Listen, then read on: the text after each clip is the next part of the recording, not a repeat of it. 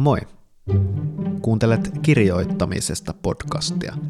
Mä oon kirjoittaja Erkka Mykkänen ja tässä jaksossa mä juttelen ja kirjoitan Pontus Purokurun kanssa kahvila ravintola rytmissä.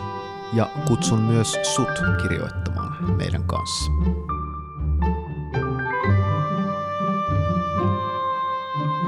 Tervetuloa mukaan. Joo, tällä kertaa vähän erilainen jakso.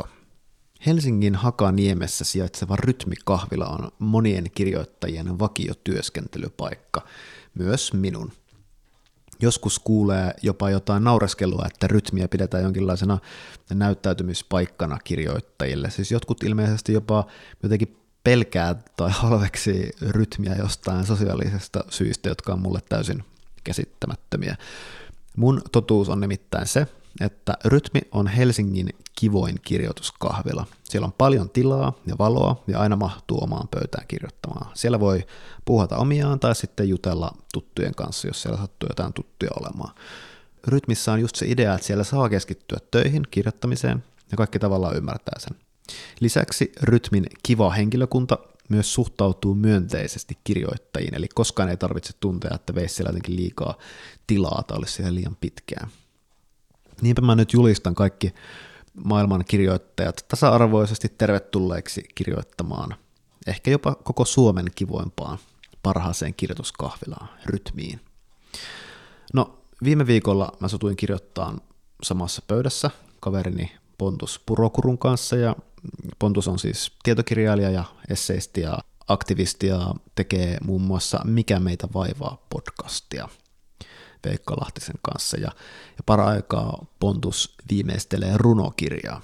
No me hölistiin siinä töiden lomassa Pontuksen kanssa jotain kirjoittamisesta ja sitten mulle tuli ajatus, että, että voisi nauhoittaa seuraavan podcast-jakson tällä tavalla, että ei mitään valmistautumista, vaan tavataan vaan rytmissä ja jutellaan mitä mieleen tulee ja sitten otetaan 20 minuutin kirjoitussessio ja sitten taas jutellaan. Se on siis kaikessa yksinkertaisuudessaan tämän jakson idea. Mä ja Pontus jutellaan kirjoittamisesta ja sitten me kirjoitetaan. Ja niinpä mä myös kutsun sut halutessasi kirjoittamaan meidän kanssa. Eli tämän jakson keskellä tulee 20 minuutin sessio, jossa kuuluu vain meidän naputtelun ääntä ja jotain ilmastoinnin huminaa ja kahvilan kilinää. Eli voit silloin halutessasi kirjoittaa meidän kanssa. Toki voit myös skipata sen ja jatkaa meidän loppuhölinöihin ihan miltä tuntuu. Eli tämmöistä tällä kertaa. Ja tästä se lähtee. Mä klikkaan meidät Pontuksen kanssa rytmiin nyt.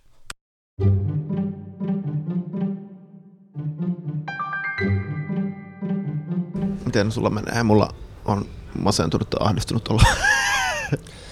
Vähän kireä olo on sillä tavalla, että aina kun on tulossa kirja, niin unohtaa sitten, että millainen härdelli se on. Ja nyt just Tota, on Haavamaa-kirjan noin taittovedokset, oikovedokset niin mm. luvussa ja on, on tässä ihan pari päivää aikaa vielä viimeistellä ne. Ja sitten tämä on siis semmoinen kirja, joka koostuu yhdeltä puolelta pienoisromaanista ja toiselta puolelta runokokoelmasta ja sitten siinä on niin kuin molempien ongelmat nyt, kun niitä taittovedoksia katselee. Siellä sitten yrittää saada jotain runojen asettelua ja sit, sitä on vähän vaikea niin kuin forsettaa tai silleen jotenkin ylikellottaa itseä, että nyt teen tosi tehokkaasti runojen asettelua, niin, niin jotenkin se ajan ottaminen itse asiassa vähän jotenkin kiristää tässä hermoja. Joo, eli siis taittovedokset, kirjaimellisesti painoina sun pitää vielä niin kuin, tarkistaa, että onko kaikki okei. Okay. Joo, just tämä. Niin, luet sä printiltä niitä niin paperilta? Vai? Mä luen pdf-nä koneelta.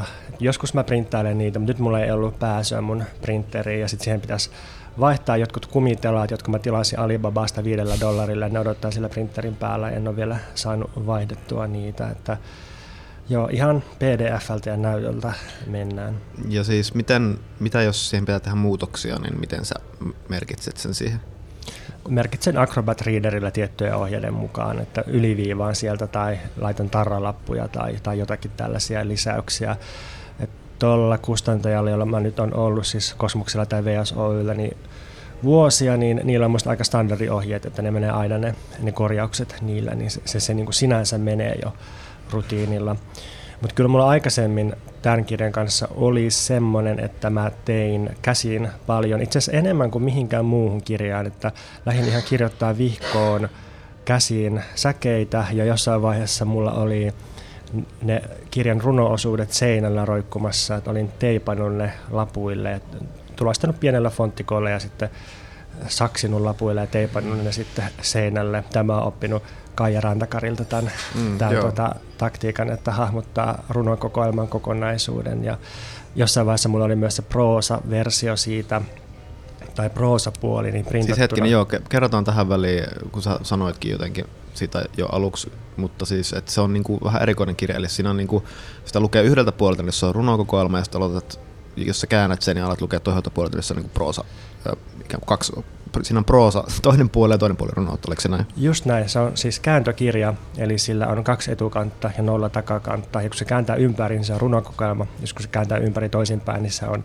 pienoisromaani, ja niillä on sama nimi, niillä molemmilla teoksilla, mutta eri alaotsikot. Proosapuolen alaotsikko on Viisi maisemaa, runopuolen alaotsikko on Tuhkapilvi, ja sitten mä en ole ihan varma vielä, miten tämä toteutuu e-kirjana ja äänikirjana.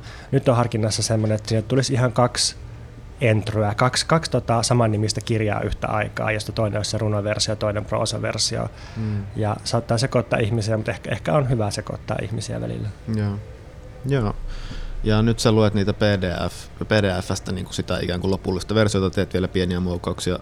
Niin kuin, mä, mä sanoin alussa, että mua niin kuin, äh, ahistaa ja masentaa nyt, niin tota, se liittyy mun omaan vaiheeseen, joka tota, niin on semmoinen, että kirja tulee syksyllä, eli nyt on maaliskuun loppupuolikohta. Ja, eli siis se, rupesin nyt puhumaan itsestäni, mutta se on varmaan Puhu vaan. tota, niin, niin, mä, mä lupaan, että tämä myös liittyy tuohon tota, sun vaiheeseen. Eli siis äh, mua niin kuin ahistaa se, tai viimeisen kahden viikon aikana ahdistanut, että Kirja tulee siis syyskuussa, se tarkoittaa, että toukokuun lopussa on toivottu, että se menisi taittoon, eli että se olisi sitten niinku oikeasti enää pieniä muokkauksia vaan valmis. Eli että mulla olisi tässä niinku reilu pari kuukautta aikaa tehdä sitä oikeasti valmiiksi. Ja sehän tavallaan voi kuulostaa jollekin paljolta, mutta mä niinku, mulla on vielä joku 40 prosenttia siitä lopusta niinku, tavallaan, että ne on siellä olemassa ne luvut, mutta mun pitää tavallaan ainakin viikko käyttää jokaiseen lukuun niin, että mä kirjoitan siitä niin oikeasti hyvän. Ja sekin, se oikeasti hyvä tarkoittaa vielä sitä, että joku lukee, tai montakin ihmistä vielä lukee sen ja antaa paljon kriittistä palautetta, ja sitten se kriittinen palaute tuntuu pahalta, ja sitä iskua vatsaan, joka se kriittinen palaute on, niin pitää sitten pari viikkoa niin kuin, tavallaan sulatella, jotta sitten pystyy muodostamaan sen oman näkemyksen ja sitten palaa vielä muokkaamaan ja niin kuin, ja sitten vielä sen jälkeen niin pitäisi lukea se koko kirja ja pitää ehkä jotain taukoa, niin kun, että vielä niin kuin, tulee mieleen jotain että hei, tänne voisi vielä lisätä tämmöisen ja että tämä onkin nyt turha ja niin kuin näin. Ja sitten vielä ehkä vähän sulatella. Sitten vasta ehkä päästään niin kuin, johonkin niin kuin, taittoversioon. Ja jotenkin ää, mä oon itse semmoinen niin aikataulupessimisti jotenkin, että musta tuntuu, että mä tarvitsen aina enemmän aikaa kuin mä ehkä oikeasti tarvitsen. Mutta jotenkin siis mulla on niinku viime viikkoina ollut, tai alkanut just tuntua siltä, että et niinku mulla ei ole ehkä aikaa sellaiseen prosessiin, jota mä niinku tarvitsisin, että mä voisin niinku rauhallisin mielin jotenkin viimeistellä sitä kirjaa, tai, tai siis ihan kirjoittaakin sitä, ja sitten tähän vielä liittyy se, että siellä on paljon niin kuin siinä kirjassa siis oikeita ihmisiä, joilla mä haluaisin silleen, tai haluan niin kuin luetuttaa niin kuin luvun, että hei, että että niin onko okei, okay, että, että niin kuin kirjoitan täällä, tai onko se mitään, mikä häiritsee. Sekin niin kuin vaikka ne asiat ei musta mitenkään niin kuin, kamalia eikä ihmiset omilla nimillään ja näin, niin silti se on kasvanut mun mielessä älyttömäksi möröksi, että mä vaan niin kuin, että pelkään jotenkin semmoisia kaikkia kauhuskenaarioita. Ja sitten kun kaikki nämä erilaiset huolet jotenkin pakkautuu mieleen ja tuntuu, että mä en kerkeä ja en pysty rauhassa tekemään tätä, niin on niin kuin, vaan niin kuin ollut tosi, niin kuin, se on lamaannuttanut mun kirjoittamisen, mitä mulle käynyt pitkään aikaa, silleen, että, että niin kuin, ää, että mä yhtäkkiä katonkin sitä lukua, jota mun pitäisi nyt tehdä, ja mä vaan en pysty siis. Mä koen itseni niin paskaksi ja niin huonoksi, että mä en pysty niin kuin, kirjoittamaan sitä. Ja äh, sitten se tietenkään ei tee hyvää tälle ylipäätään tälle tunteelle siitä, että kerkeekö mä tehdä tätä kirjaa loppuun, kun mä en pysty. Mulla menee kaksi päivää, mä en saa mitään tehtyä. Mutta eilen mä sitten juttelin kustannustoimittajan kanssa ja hän sanoi, että, että, tota, ää, että mä voin, se riittää, että se menee elokuun alussa taittoon. Että jos näyttäisi, että mä en kerkeä, niin mä voin vielä kesän ajan sitä sitten tehdä. Niin sitten se jonkin verran helpotti. Mutta tämä tuli mu- Tämä on tietenkin muutenkin pyörinyt mielessä, mutta kun sä olet tekemässä tota, niin kuin taittovedosta korjailemassa, niin mitä jos sulle, tuleeko sulla siellä, siellä semmoisia niin hetkiä, että ei hemmetti, että tässä onkin vielä paljon enemmän tekemistä, ja mitä jos tulisi? Joo, mulle tuli itse asiassa mieleen hyvin paljon ajatuksia, ainakin neljä ajatusta. Katsotaan, Sanon ne kaikki. Että muistanko meitä kaikkea, mutta jos lähtee liikkeelle tästä taittovedosvaiheesta, niin mä jotenkin silleen hölmön romanttisesti teininä ihailin näitä kertomuksia, että kun kuuli, että joku klassinen kirjailija 100 tai 150 vuotta sitten, just joku Proust tai tämän, tämän tason tyyppi sai taittovedokset korjattavakseen, niin sitten itse asiassa se kirjoittikin puolet sitä kirjasta niin kuin mm. vasta niihin marginaaleihin tai riviväleihin siellä sitten. Ja sitten mm. niitä Kusipää. Niin, siis, Kirjoita valmistaa ennen kuin Nimenomaan. Siis aivan hirveältä kuulostaa. Eihän, siis mun hermot ei kestäisi ja säälin myös kustannustoimittajia ja taittajia ja, ja niin edelleen. Että en, en kyllä tuollaiseen ole, ole alkanut ja toivottavasti en alakkaan. Öö, en muista, että olisi taittovaiheessa tapahtunut mulle sellaista, että pitää vetää kaikki uusiksi tai, tai, tai jotenkin poistaa puolet tai tällaista. Joo, mä, mä, mä oon tota tässä vaiheessa tehnyt niin aika erilaisilla aikatauluilla kirjoja. Olen tehnyt sellaisilla aikatauluilla, että, että on koostanut kirjan muistiinpanoista ja teksteistä, jotka oon kirjoittanut kymmenen vuoden ajalla, ja sitten oon ollut tosi varma siinä vaiheessa, kun se menee taittoon, ja sitten se on ollut semmoinen, että ainoastaan kirjoitusvirheet ja tavutusvirheet ja tällaiset pitää korjata.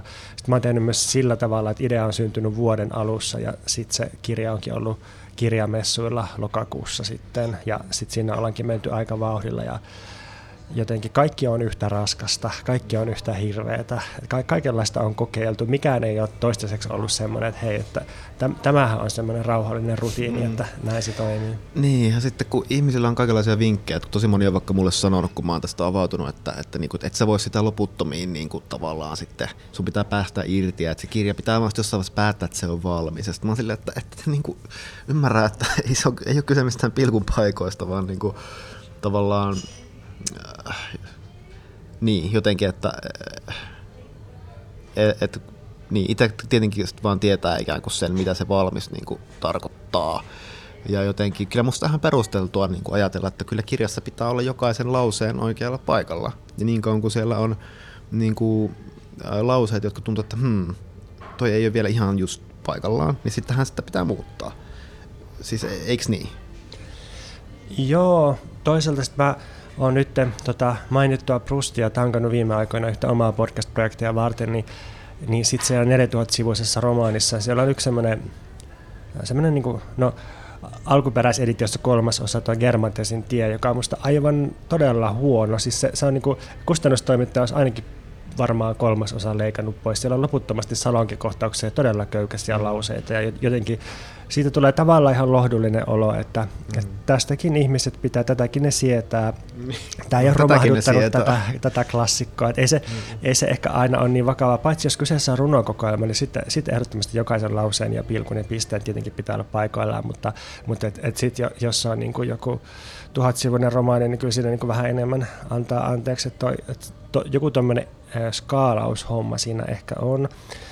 Mutta tuota, tuohon toi oli itse asiassa mun toinen ajatus toi, liittyy tuohon niin kuin, että joskus pitää vaan saada valmiiksi tai valmiiksi saamisen pakkoon tai niin deadlineien ihmeelliseen voimaan, mutta siinä on jotenkin sitten semmoinen ero, että, että jos kirjoittaa lehtijutun tai jonkun esseen, niin siinä tavallaan pystyy siihen, että, että se deadline pusertaa jolla ihmeellisellä painovoimalla, vähän niin kuin espressokoneen hirveällä paineella pistää sen, sen tota kahvin ja sitten tulee kremaa ja tulee oikein tiukkaa kamaa sieltä, niin, niin deadline, se saa tämmöisen vaikutuksen ehkä aikaa just lehtijutun tai esseen kohdalla, mutta kirjan, kirja on niin iso ja musertavaa sitten teoksena että, tai, tai niin kuin laajuutena, että siinä kyllä murskautuu, jos alkaa luottaa liikaa sit siihen, että, että kyllä deadline hoitaa sen.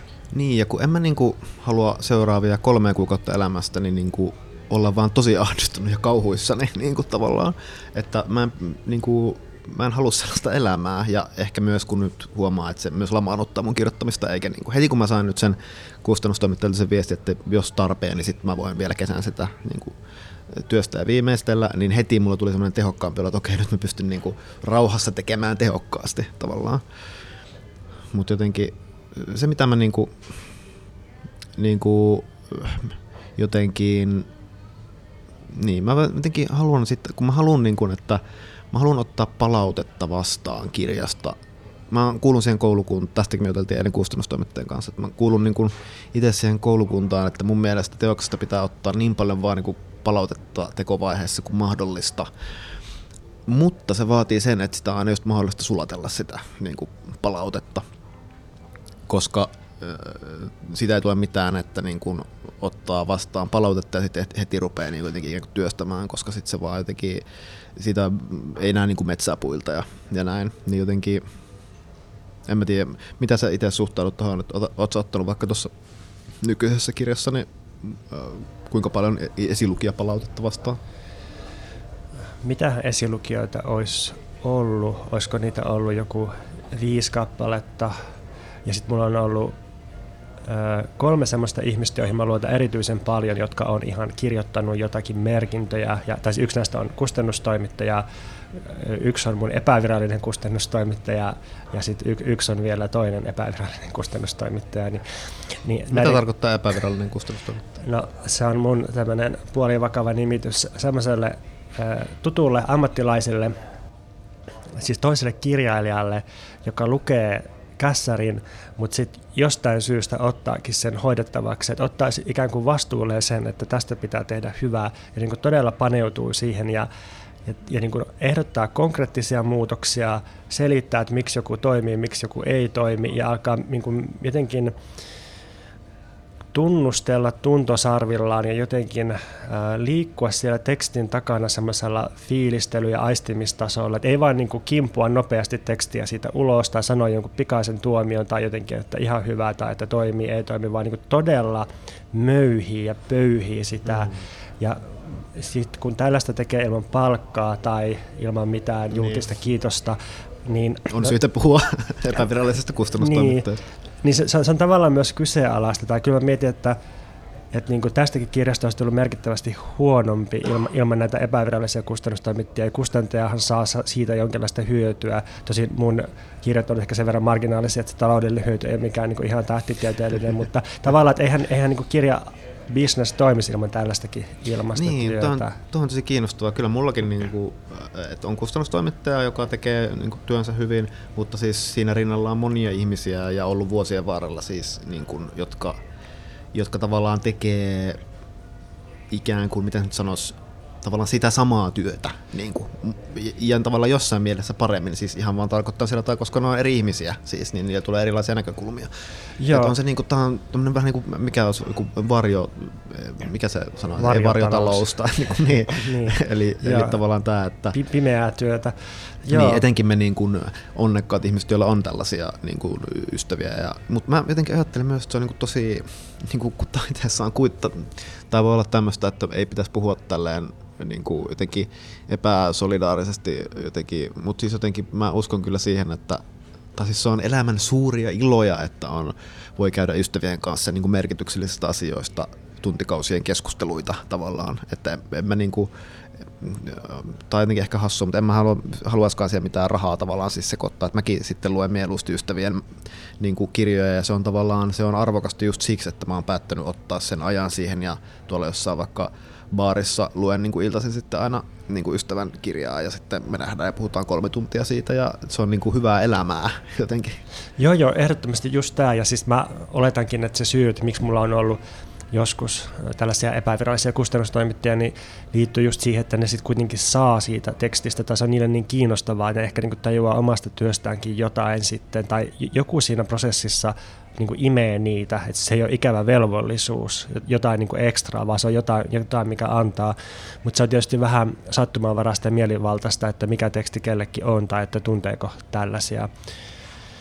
Ja tota, ehkä yleisesti mä oon kokenut, että mulle tärkeämpää on se, että on muutama esilukija, joihin luottaa, kuin se, että olisi sitä volyymiä.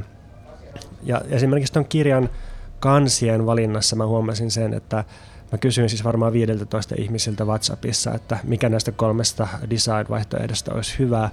Ja sitten mä valitsin lopulta sen, mikä sai vähiten ääniä, koska musta se on oikea kansi sille mm. kirjalle. Mm. Niin sit, en mä tiedä, mitä toi paljasti toi Gallup, sitä, että ihmiset on eri mieltä aina asioista. Joo, siis se on, se on, toi on tosi hyvä niin kuin, jotenkin havainto mun mielestä, että se niin kuin, se, se, se, se, sehän niin kuin liittyy myös aina siihen omaan näkemy, oman näkemyksen muodostamiseen, että miten ihmiset vaikka perustelee niitä omia niin kuin tavallaan näkökulmiaan. Että et tavallaan, että on tästä syystä hyvä, niin sitten jotenkin, jos sun mielestä se toinen on niin kuin parempi, se toinen versio, on se nyt sitten kansi tai joku ihan yksittäinen teksti, niin jotenkin niin jotenkin se oma, oma näkemys vahvistuu sen kautta, mitä muut sanoo ja miten ne perustelee sitä jotenkin, että miksi näin on. Ja, ja jotenkin ehkä se palautteen volyymista vielä se, että musta tuo 15 kuulostaa tosi hyvältä, koska niin kuin, siinä on just niin paljon sitä volyymiä, että se osoittaa sen, että tästä voi ajatella oikeasti ihan mitä tahansa tästä asiasta. Ja sen takia miksi yhdeltä tai kahdelta kysyminen voisi olla riski, koska jos kaksi sanoo jonkun tietyn saman asian, niin sitten se tuntuu hirveän voimakkaat, kaikki ajattelee näin. Joo, joo, kyllä noin. Ja t- tavallaan sehän voi olla ihan vapauttavaa ja tärkeää kuulla 15 ihmisiltä, että ne on ihan eri mieltä, koska sitten on vapaa päättämään itse, kun sitten asiasta ei ole ainakaan selkeää konsensusta. Mm. Mutta jäin miettimään tota, mitä puhuit tuosta ajan ottamisesta tai aikataulujen tärkeydestä, tai just se, että, että kun on paljon aikaa, niin sitten pystyykin olemaan tehokas ja tekemään itse asiassa lyhyessä ajassa paljon, mutta sitten jos on vähän aikaa, niin sitten ei pysty tekemään mitään. Niin mm. Tämä oli ehkä se kolmas ajatus, mikä mulle tuosta aikaisemmin heräsi just toi, että, että kirjan kirjoittaminen on tosi kerroksellista, ainakin mulle. Siis mä yep, ihailen yep. ihmisiä, jotka pystyy tekemään silleen niin kuin jotenkin, että ne aloittaa, sitten kirjoittaa loppuun, sitten käy sen pari kertaa läpi ja sitten se meneekin jo jonnekin kustantajalle ja asia on sillä selvä. Mä en ole tällainen. Uh, joskus, tai siis useinkin multa kysellään, että, että miten pystyy tekemään niin monia kirjoja, niin se mulla liittyy varmaan just siihen kerroksellisuuteen, niin. että on erilaiset tuotantoprosessit erilaisilla sykleillä käynnissä ja esimerkiksi viime kesänä mä kirjoitin aika spontaanisti, mä olin tällaisella aurinkolomalla tosi tosi pitkästä aikaa ja sitten luin siellä kaikenlaista kirjallisuutta. Mitä Hyvä, että sanoit, että tosi pitkästä aikaa, niin se, että se ei tule sellainen, niin, että joo, liikaa jotenkin lentele tai jotain. Mutta mut siis tänä vuonna on menossa uudestaan, että mä, mä jäin nyt koukkuun tähän aurinkolomaukseen, kun se toimi niin hyvin. Lennätkö vai? Joo, lennän, lennän kyllä. Joo, yks, yksityiskoneella. joo, joo, ja siis mähän tota, mulla on tulossa joku vuosi kokoelma, jossa y- yhdessä esseessä ylistetään lentokoneen ruokailua, koska se, siis lentokoneen se on ruoka, niin ihanaa. se on siis se, se, se niin se, hyvälle, parhaat ateriat on lentokoneessa. Joo, ja sitten näköalat ja sitten se, se niinku fiilis, että susta pidetään huolta ja kaikki on tosi tarkasti. se on jep, vähän niin kuin, mulle tulee mieleen se Titanic-elokuvan kohtaus, missä se Jack saapuu sinne yläluokan pöytään ja sitten se on silleen, että Mä en ymmärrä, mikä näillä kaikilla lusikoilla ja haarukoilla. Kaikki on niin yksittäistä ja täsmällistä ja samanlainen aristokraattifiilis tuolla lentokoneen mm. ruoan ääressä. Kyllä, se on niin tyydyttävää. Ai että, mä, en ole, mä, en ole, mä, mähän en ole lentänyt moneen vuoteen, mutta nyt tota, niin, niin, äh, sain pitää itse ottaa heti johonkin Ouluun joku lento, että pääsen syömään. Mut niin. Joo, ja siis lentämisestä vielä, että kun se, se on, se on niin paheellisin asia, mitä nykyään voi tehdä, niin, niin sekin ehkä, siinä voi olla niin kokemuksellisesti jotain vapauttavat niin tuhoisaa kuin se luonnolle onkin, niin kyllä se niin jotain avaa, jos tekee jotain niin kiellettyä ja jotenkin mm. paheksuttua, jotain mitä ei saa kuvata tai, tai johon ei saisi viitata, niin se, se kiehtoo mua myös tälleen. Joo. Onko Mut, sulla liha, joku liharuoka vielä siellä lounaalla ei, ei, ei, se. Ei sentään. Ei sentään. Joo, ei, liha, liha ei sentään syö. Mm. Tota, niin, aurinkolomalla viime vuonna sitten syntyi joku tämmöinen kutkutus ja sitten sen jälkeen kirjoitin aika nopeeseen tahtiin vajaa sata sivua semmoisia kirjallisia muotokuvia, ehkä jonkinlaisia novelleja. Ja mä tiedän, että ei tästä vuosiin tule mitään ja en mä tule hakemaan tälle mitään apurahaa, mutta mä, mulla on myös vahva luotto siihen, että jossain vaiheessa tämä kypsyy siellä mun kiintolevyn uumenissa ja sitten mä kirjoitan siihen toiset sata sivua ja sitten siinä itse asiassa onkin se kässäri. Ja, mutta jotenkin se vaatii tämän kerroksellisuuden, että ensin joku esityöstä, sitten tekee jotain raakatekstiä, sitten kuluu ehkä pari vuotta, sitten kysyy ehkä mielipidettä joltakulta, sitten työstää taas ja sitten, sitten niin kuin näitä kerroksia kasaantuu ja sitten yhtäkkiä se kirja onkin julkaisukelpoinen ja sitten tuntuu, että että hei, mä en ole mitenkään raatanut tämän eteen, koska niin kun se mm. alku on niin monen vuoden päässä. Joo. Se ei tunnu silleen työltä, vaan on vähän niin kuin huijannut itsensä ja sitten yhtäkkiä onkin kirja valmis. Joo, siis just noin. tolleen pikkuhiljaa tekee vähän niin kuin olisi joku puutarha jossain takapihalla, jossa käyt välillä niin kuin yhtenä päivänä käyt vaan laittamassa ne jotkut niin kuin lavatarhan rakenteet sinne ja sitten seuraavana päivänä niin kuin viet yhden kottikärryllisen multaa ja missään vaiheessa et varsinaisesti tee sitä, mutta sitten jossain vaiheessa sulla on siellä jotain tota, niin, niin pelarkunioita. Tota, Joo, just, si- just tämä. Ja t- tai haluan vielä lisätä jotenkin, että et, et se, on- se on niin, niin kauhea klisee se hengenviljely tai, tai tämä niin se huvittava juttu, että apurahan saajat on myös siellä maatalousyrittäjien eläkevakuutuksen piirissä. Mikä tämä maatalous ja kirjallisuus, mutta kun se, se tuotantosykli, Se on, mm. se on, se, se on just se, että, että ensin kylvetään ja sitten sit annetaan kasvaa rauhassa ja jotenkin ehkä tehdään ihan jotain muuta ja laiskotellaan ja saunotaan ja uidaan ja juopotellaan ja näin. Ja sitten sit tulee se sadonkorjuukausi, jolloin niin tehdään tosi paljon töitä tosi intensiivisesti ja sitten sit sille, sitä pitää ehkä jalostaa jotenkin sitä tuotetta ja mm. sitten jossain vaiheessa se on nautinto valmis. Joo, just näin. Ja niin kuin mä huomaan myös aina sitä tähän talovertaukseen niin kuin, palaavani jotenkin, että, että, niin kuin, että, niin kuin, että vaikka nyt jos toi mun kirja, mitä mä nyt teen, niin olisi niin kuin talo, niin mulla on vielä silleen joitakin huoneita siellä kokonaan, niin kuin, että eh- ehkä nyt tavallaan se pohja on niin kuin rakennettu, sillä on kaikki oikeat rakenteet, ja siitäkin mä oon vähän epävarma vielä, että onko ne huoneet oikein kokoisia, ja hetkinen, niin kuin, tuleeko vessaan vettä, niin kuin, että mitä mä teen, jos selviääkin, että ei tule sitten. Mut, niinku, ja sit monestahan vois kuvit, moni voisi ajatella, että no, et sehän on sit, niinku, tosi valmis jotenkin, mutta come on, mitä sisustus? Sillä, että sehän pitää asua. Ja että sen oikeasti niinku, sisustukseenkin pitää sit käyttää vielä niinku, tosi paljon aikaa. Että siellä on niinku, kaikki, että siellä on harmoninen fiilis tavallaan. Joku voisi ajatella, että, että riittää, että siellä voi asua. Niin kuka nyt haluaa asua jossain niinku, betonikehikossa. Että et, et siellä pitää laittaa ne pinnat ja vielä oikeat pinnat, niin sitten sisustaa ja sitten niinku, asua siellä hetken, että tietää mikä se fiilis on ihan niin kuin kaikessa rauhassa ja sitten vielä niin kuin, jotenkin, että kaikki ne kerrokset on niin kuin tuolla yhtä tärkeitä, että ei niin kuin riitä, että sinne ei niin kuin sada sisään. Tuntuu, että no joo. Mutta hei, siirrytäänkö tässä vaiheessa kirjoittamaan? Siirrytään vaan. Voitaisiin ottaa semmoinen 20 minuuttia ja kutsun kuulijan myös, ää, tota, eli nyt tulee siis 20 minuutin tauko keskustelussa. Ehdotan, että sekin siirryt tota, kirjoittamaan siksi ajaksi, tai sitten vaan skippaat jonnekin 20 minuutin päähän. Tota, kerro Pontus, että mitä sä aiot nyt kirjoittaa, jos haluat paljastaa. Mä oon generoinut ää, GPT-4 pohjatekstiä yhdestä filosofisesta käsitteestä. Tämä tekoälymalli GPT-4, niin se on nyt niin kuin ensimmäinen tekoälymalli, joka sillä tasolla, että oikeasti pystyy tekemään jotain pohjaa, josta sitten lähtee luonnostelemaan jotain omaa tai jotain vastaan lähteä kirjoittamaan. Niin mulla on englanniksi siis tekstiä silleen joku 5-10 000 merkkiä. Nyt mä alan työstää sitä ja miettiä, että voisiko tämän kirjoittaa suomeksi sille, että tässä olisi jotain järkeä. Alright. Mulla on kirjassa luku yhdeksän, jonka mä, jota mä nyt editoin. Tota, luku ystävien merkitystä niin kuin, ää, ihmi, ihmissuhteessa.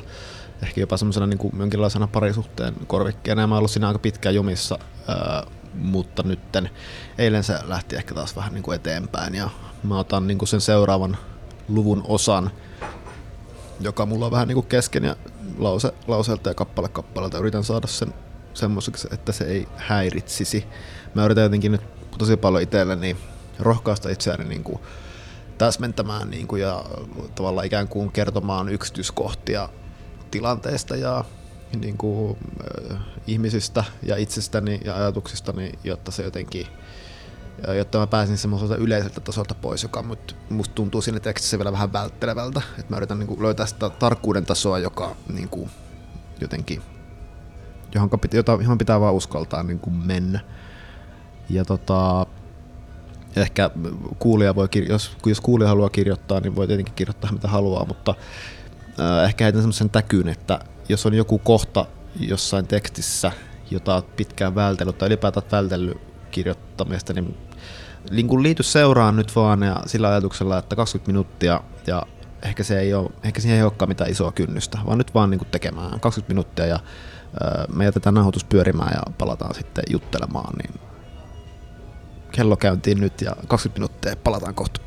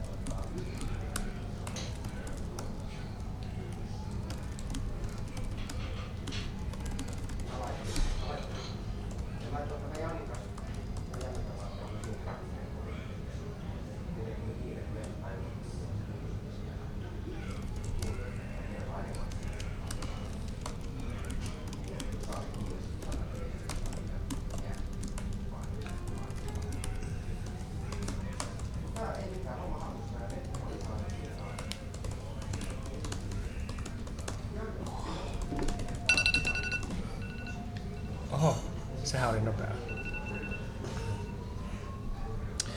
Joo.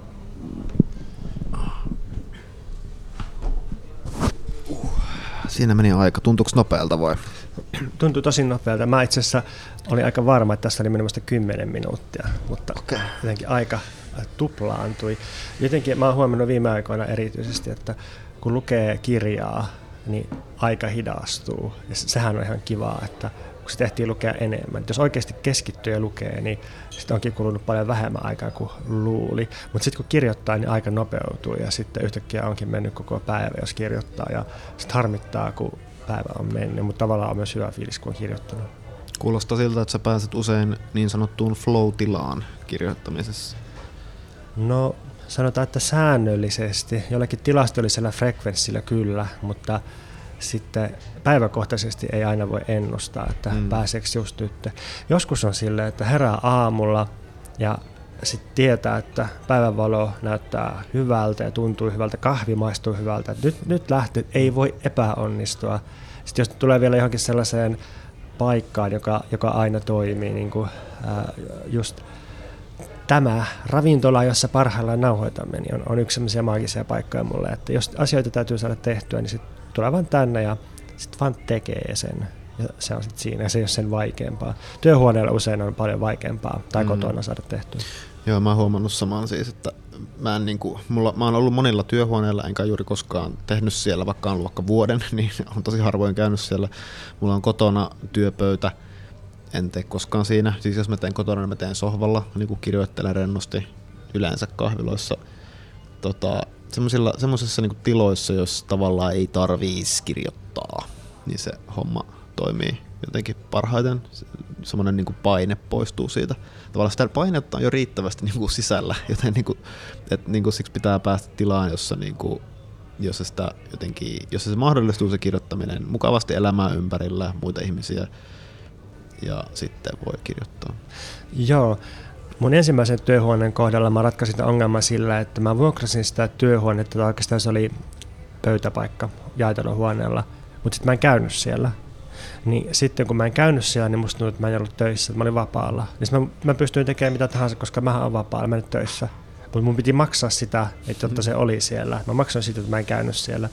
Ja nyt mun nykyisellä työhuoneella mä oon ratkaissut se asian sillä, että mulla on työpöytä, mutta sitten on väliseinä, jonka toisella puolella on semmoinen tosi matala 70-luvun nahkainen nojatuoli. Sitten mä istuskelen siinä nojatuolissa, jolloin mä en ole töissä, kun mä en työpöydän ääressä, mutta se työpöytä pitää olla siinä työtuoli. Mm. Kyllä mä joskus teen siinä, mutta, mutta et, tämä mahdollisuus pitää olla. Tuossa on joku tollainen, niin kuin, mä en saa kiinni, mutta joku semmoinen, tuossa on joku olennainen vertaus tulee mieleen tuosta, että tarvitsee jonkun asian, jota itse ei tarvitse, mutta se on vähän niin kuin, tiedätkö, että jonkun niin kuin, tähden pystyy löytämään sen niin kuin heijastuksen perusteella, tai että jos sä haluat osua tiikkatauluun, niin sun ei kannata tähdätä kymppiin, vaan ylipäätään siihen alueelle, niin sä osut jotain tuommoista. Joo, mä olin just tässä Jyväskylässä joku viisi yötä ja mulla oli matkalaukku mukana. No oli, tietysti piti olla myös juhlavaatteet, kun oli yksi juhlatilaisuus siellä, niin näin. Mutta mulla oli monia kirjoja ja sitten olin tunkenut sinne matkalaukkuun. Ja mä en lukenut yhdestäkään kirjasta yhtäkään sivua siellä ollessani, mutta musta oli tärkeää, että mulla oli nämä kirjat mukana, niin. koska ne jotenkin säteili sellaista energiaa ja ne paras mun niin. matkaa sinne. Joo, joo. Kyllä mäkin ehdottomasti tarviin työpöydän kotiin, niin mä tarvitsen kirjahyllyn. Mä oon ylpeä mun kirjahyllystä, vaikka mä en koskaan lue sieltä mitään kirjoja, mutta pidän sitä kivassa järjestyksessä. Ja ne kirjat on mulle tärkeitä, siis se on täynnä kirjoja, jotka mä olen lukenut ja niin kuin, tavallaan musta on kiva katella niitä. Ja, ja tota, joo. Mut hei, miten sulla meni niin kuin toi kirjoittaminen niin sanotusti? No se lähti vähän hankalasti alkuun, kun mulla oli kivan puolet sitä materiaalista, mitä mä olin luullut. Mä olin siis tuonne chat GPT unohtanut toisen puolen ja sitten mä menin katsomaan, että olisiko sitä mun generoimaa tekstiä siellä, niin siellä on joku bugi-tilanne päällä ja kaikki historiat on toistaiseksi piilotettu tai deletoitu tai jotain tällaista, niin tuli taas semmoinen opetus, että pitäisi heti kopioida kaikki talteen johonkin Scriveneriin tai Wordiin tai johonkin. Mm. Ikinä ei pidä luottaa mihinkään nettipalveluun. Mm. Mutta sitten mulla oli toista, toista tekstiä sitten pohjalla, niin mä aloin sitten kirjoittaa kirjoitan nyt myös siis tämmöistä internetfilosofista tietokirjaa Veikka Lahtisen kanssa, se pitäisi tulla 24 vuoden alussa tämmöisellä mikä internetiä vaivaa konseptilla, niin mä aloin sitten siihen kirjoittaa sanakirjaosuuteen tällaisia luonnostella, niin kuin, että minkälaisia eri, erilaisia hahmoja internetissä on. Että on, niin kuin, on lurkkaajia, stalkkaajia, retweettaajia, influenssereita, meemiadmineita ja niin edelleen. Niin mm. Tämmöisiä hahmoja luonnostelin. Ja se tuntui silleen hyvältä, että ei ollut mitään painetta tehdä kauhean valmista tekstiä. Ja mä varmaan niin kuin muutan kaiken siitä, mutta, mutta niin kuin semmoista pohjakamaa sai aikaan tässä. Mm. Mitäs sulla? Lähtikö menemään? Äh, no mä menin siihen mun lukuun ja sitten äh, tota, ne, ne tuntui äh, tosi vaikealta ja nuo luvut niin kuin on semmoisia niin 30-40 000 merkkiä pitkiä, niissä ehkä niin kuin viisi osaa yleensä. Ja sitten tota, äh, mä, mä huomasin, että kolmas osani on semmoinen, jonka ehkä voisikin siirtää siihen kakkos, kakkososaksi tavallaan. Että onkin hyvä, että tämä tulisi nytten ja sitten mä aloin ikään kuin syventyä siihen. Mutta mä huomasin sen, että, että niinku jotenkin vaan ää, nyt niinku se olisi tarvinnut enemmän aikaa, että, että tota, mä huomasin, että mä jotenkin nyt en pääse siihen sisälle ja se tuntuu vaan jotenkin huonolta ja, ja niinku, niin sitten mä niinku siirryinkin päiväkirjan puolelle ja mä aloin sinne niinku kirjoittaa siellä ihan vaan semmoista ajatuksen virtaa, että mitä nyt tapahtuu ja sitten mä niinku, aloin kirjoittaa ikään kuin aukikirjoitusta siitä luvusta itselleni, jotta mä ehkä pääsin sisään. Et niin kuin ihan vaan silleen, että tämä luku kertoo tästä, se alkaa tästä. Ja siinä kävi myös just se, mitä yleensä tuossa käy, että kun rupeaa kirjoittamaan synopsista jostain asiasta, niin silloin huomaa, että jos se synopsiskin kirjoittaminen menee jossain kohtaa niin kuin vaikeaksi, niin se myös kertoo siitä, että se luvun ongelma on, niin kuin, että siksi sen kirjoittaminen on vaikeaa, koska, koska sä et itsekään osaa ihan tiivistää sitten jotain. Että se, sen, ekan, sen luvun ekan osan synopsiksen kirjoittaminen oli tosi helppoa mulle, koska mä tiedän kirkkaasti, mistä siinä on kyse, mutta sitten kun mä päädyin siihen, siihen, tota, siihen luvun kakkososaan, niin sitten mä olinkin silleen, että niin, että jep, et, mutta sitten mä en lamaantunut, vaan mä niinku kirjoitin, yritin kirjoittaa siitä, mikä siinä niinku sit on vaikeaa. Että ei tunnu nyt riittävän, että tuntuu vähän väkineiseltä nyt tämä lähestyminen, joten mun pitää ehkä vaan nyt hyväksyä se, että mun pitää syventyä enemmän siihen, kertoa jotenkin tarkemmin, avata se asia paremmin, koska mä oon yrittänyt käyttää vähän oikoteita. Mä toivon, että tästä tietystä asiasta ei tarvitsisi kertoa hirveästi, vaan se voisi jotenkin vähän niin kuin skipata, mutta sitten mä aina huomaan, että siinä luvussa on just ongelmana se, että tämä on vähän outoa, kun tämä vaan kerrotaan tälleen referoiden, vaikka lukija haluaisi ehkä, niin kuin, että avataan tosi yleistä ja epämääräistä, mutta tota, mutta joo, ehkä mä, ehkä mä seuraavaksi just sit kirjoitan nyt tuonne päiväkirjaan ton niinku ikään kuin synopsiksen. Se tuntuu nyt kivalta, kun mä oon alkanut taas pitää tota, tuommoista päiväkirjaa enemmän. Niin, niin tota... Joo, toi musta tuntuu aika olennaiselta hommalta toi, että yrittää sitten epäsuoraa kautta päästä siihen, mikä on hankalaa tai mihin ei pääse suoraan. Et jos ei pysty mm. suoraan kirjoittamaan jotain asiaa, niin sitten kirjoittaa sen vierestä, että miksi, miksi ei pysty kirjoittamaan asiaa tai miksi on vaikeaa tai että mitä kirjoittaisi, jos pystyisi kirjoittamaan mm. sen. Jep. Niin sitten katoaa kanssa se paine, tai siis se klassisen, klassinen hommahan on se, että kirjoittaa jollekin WhatsApp-viestiä, tai aikoina oli, että Joo. alkoi kirjoittaa Facebook-postausta. Klassinen jo, Platon kirjoitti. niin, WhatsApp, WhatsApp joo, Platonin dialogit niin. WhatsAppissa.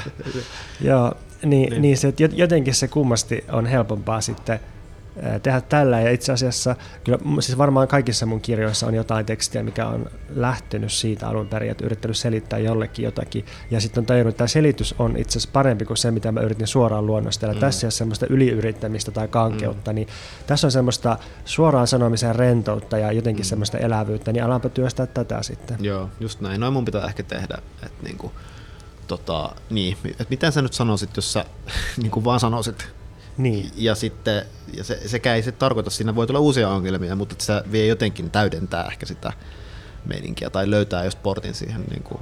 Tämä on myös hauskaa, että tässä toistuu nyt tommonen, että Epäsuora. Epäsuoruus, epäsuoruuden teema. Että, että niin kuin...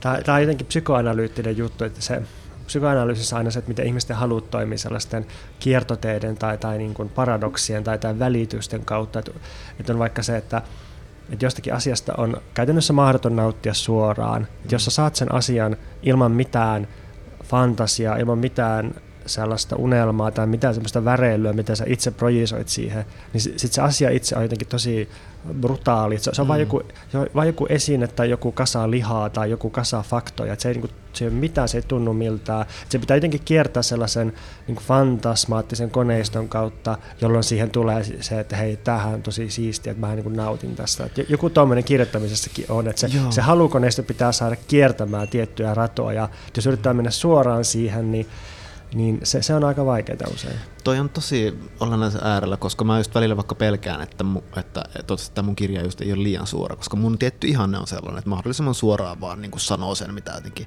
no, ajattelee haluaa kuvata. Mutta sitten siinä on just se riski, että siinä niin siitä puuttuu tasoja, siis jos se on liian suoraa. Mutta sitten taas toisaalta mä ajattelen niin, että se kertoo ehkä vain lukijasta itsestään, jos hän ei ole valmis ottamaan suoraan tavallaan jotain vastaan. Siis tavallaan, että, että koska sitten taas koen monesti, monesti teksti on tarpeettoman, koulukirjallisuus on tarpeettoman kiertelevää. Että miksi sä nyt jotain t- tätä kautta tätä asiaa lähdet? Sano vaan niin kuin se asia, että tuntuu, että siinä on semmoinen niin kaunokirjallisuuden aura, että huomaatteko, että minä tällä tavalla lähestyn, tai tässä on tämmöinen metafora, tällä, mikä vittu metafora, kerro, niin kuin, kerro nyt sitä erosta vaan, ja, ja, ja sitten kerro siitä hyvin. Kerro siitä niin kuin suoraan, mutta mielenkiintoisesti syvällisesti. Mutta siis en todellakaan ole mitenkään selvillä näiden asioiden kanssa, että jatkuvasti itselläkin se huoli, että onko tämä vaan niin kuin banaalia tai mitä mä itse teen. Että, ja varmasti tulee olemaankin joidenkin mielestä, ja varmaan mä tulenkin häpeämään tuota kirjaa Niin, mutta tässä ehkä se kiinnostava juttu, että se, että pääsee sanomaan suoraan tai pystyy sanomaan suoraan jotain, niin se vaatii hirveitä kiertoteita ja taustatöitä sitten.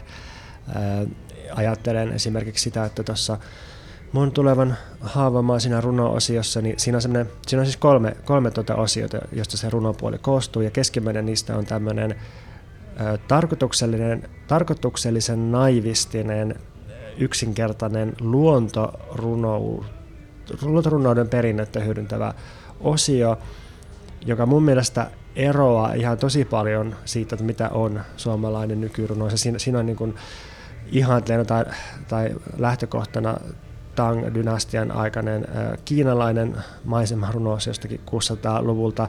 Ja, Totta kai. Ja, ja se, sehän on niin kuin, Aina tuo sama vanha. Se, sehän on niin kuin hirvittävän naivin yksinkertaisen näköistä, josta alkaa lukea silleen suoraan. Ja, ja sitten sit hitaasti voi ehkä vähän saada välähdyksiä siitä, että, että tällaisen yksinkertaisuuden saavuttaa vaan niin todella niin kuin monien, monien vuosikymmenten työllä. Ja jotenkin se, että mikä kaikki siinä väreilee, mikä ei ole näkyvissä, mikä kaikki siinä on poistettu, niin, niin se niin kuin tuo sen suoruuden ja tietysti en, niin kuin, voin vain haaveilla itse sellaisesta, mutta, mutta että kyllä mä niin kuin huomasin noiden runojen editointiprosessissa varsinkin, että miten paljon ne parani, kun sieltä poisti asioita ja poisti niitä krumeluureja ja, ja alkoi luottaa lukijaan, niin kyllä mä niin näen, että tälleen rakentuu se suoruus, mutta se, se edellyttää ne kaikki rakennustelineet ja sen, sen taustatyön ja sen, sen niin kuin, se, mikä poistetaan sitten lopuksi. Mm. Ja sitten siinä vaiheessa se on lukijasta kiinni. Ja varmasti on lukijoita, jotka on silleen, että eihän tässä, kun tässä on pari sanaa paperilla, että eihän tässä ole mitään järkeä, en mä saa tästä mitään. Mm. Se pitää vaan jotenkin hyväksyä, se on kivuliasta. Mm, niinpä.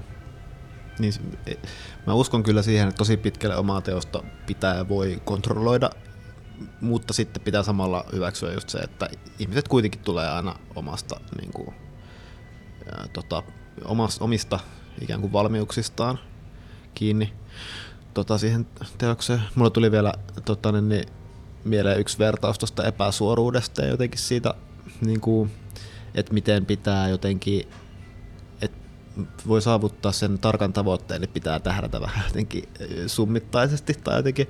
Siis se on se, että kun mä kävelen kadulla usein ja sitten mulla menee kiviä kenkään, niin pitää ottaa niin kuin, kenkä pois. Niin sitten siinähän on tasapainoriski, kaatumisen riski. Niin sitten mä oon joogassa taas oppinut, että jos haluaa pitää tasapainon, niin pitää ottaa katseelle siis kiintopiste. Eli vaikka katsoo viiden metrin päähän jotain kiveä. Eli jos mä haluan pysyä pystyssä, kun mä otan mun kengän pois, niin mun pitää katsoa jonnekin muualle. Mä en siis voi keskittyä siihen niin kuin mä en pysy pystyssä niin kuin tuijottamalla tavallaan maata siltä kohdalta, jossa mä oon, vaan mun pitää katsoa ainakin muualle, jotta sitten mun aivot tekee sen tempun, että mä pysyn pystyssä. Musta tossakin jotain olennaista, että jos haluat niin pysyä pystyssä, niin ota kiintopiste jostakin joka, muualta. Jostain muualta. Niin, joo. Joo, ehkä tässä toistuu tuon epäsuoruuden ja kiertämisen lisäksi myös semmoinen rentouden tavoittelu tai, tai semmoinen rentoutuminen. Mä mm. usein aina kesäisin mä huomaan, että, että hei, mun työhän pitäisi olla rentoutuminen. Että, että sehän siis kuulostaa jotenkin tosi röyhkeältä, mutta, mutta niin se vaan on, että, että silloin mä saa tehtyä töitä. Tai siis silloin niin. mä tuottelias, kun mä rentoudun, mutta... Just mutta, niin, ja sen, se, niin. sorry, no, vähän niin kuin väliä siitä, mistä kaikki alkoi mun kohdalta tänään, että, että mä tarviin lisää aikaa, jotta mä voin olla tehokas. Mä mun pitää olla rauhallinen olo, että tämä asia niin onnistuu ja mulla on jo kiire, jotta mä voin niin alkaa syventyä tähän hommaan. Mut joo. Joo, joo ja mä, mä oon huomannut, että aikaisemmin, jos mä oon saanut apurahaa kuukausia, niin se on itse asiassa kiristänyt mua, kun mulla on tullut semmoinen, että hei, nythän, nythän ollaan töissä, että nythän niin kuin, mä oon vähän niin kuin velvollinen, tai että, kohta mä en saa lisää apurahaa ainakaan, jos mä en tee mitään. Sitten se on itse asiassa estänyt sen kaiken. Ja mä oon saattanut olla sille, että mä en ole tehnyt melkein mitään apurahakaudella, ja sitten kun mä oon päätynyt työttömäksi, niin sitten mä oon tehnyt sen työn, mikä mun piti tehdä apurahakaudella, koska sitten mä oon niin kuin, että nyt kukaan ei odota multa mitään, mulla ei mm. mitään velvollisuuksia. Joku tämmöinen epäsuoruushomma tässäkin. Mm. Nyt mä oon ehkä opetellut rentoutumaan ja luottamaan siihen, että, että sille on syynsä, että että mä saan aina joskus apurahoja ja sille on syynsä, että joku joskus julkaisee mun kirjoja. Että se on ihan ok, kunhan mä teen sitä joskus. Ei se ole niin tarkkaa, milloin mä teen tai kukaan ei vaadi multa mitään. Että kunhan joskus tulee jotakin, mikä on musta mielekästä, niin todennäköisesti se on myös muista mielekästä. Hyvä. Hei, kiitos tästä tota, sessiosta. Kiitos itsellesi. Oli mukava olla ja kirjoittaa ja juoda teetä. Yes, nähdään taas tota, joku päivä täällä Rytmissä. Joo, kirjoitetaan.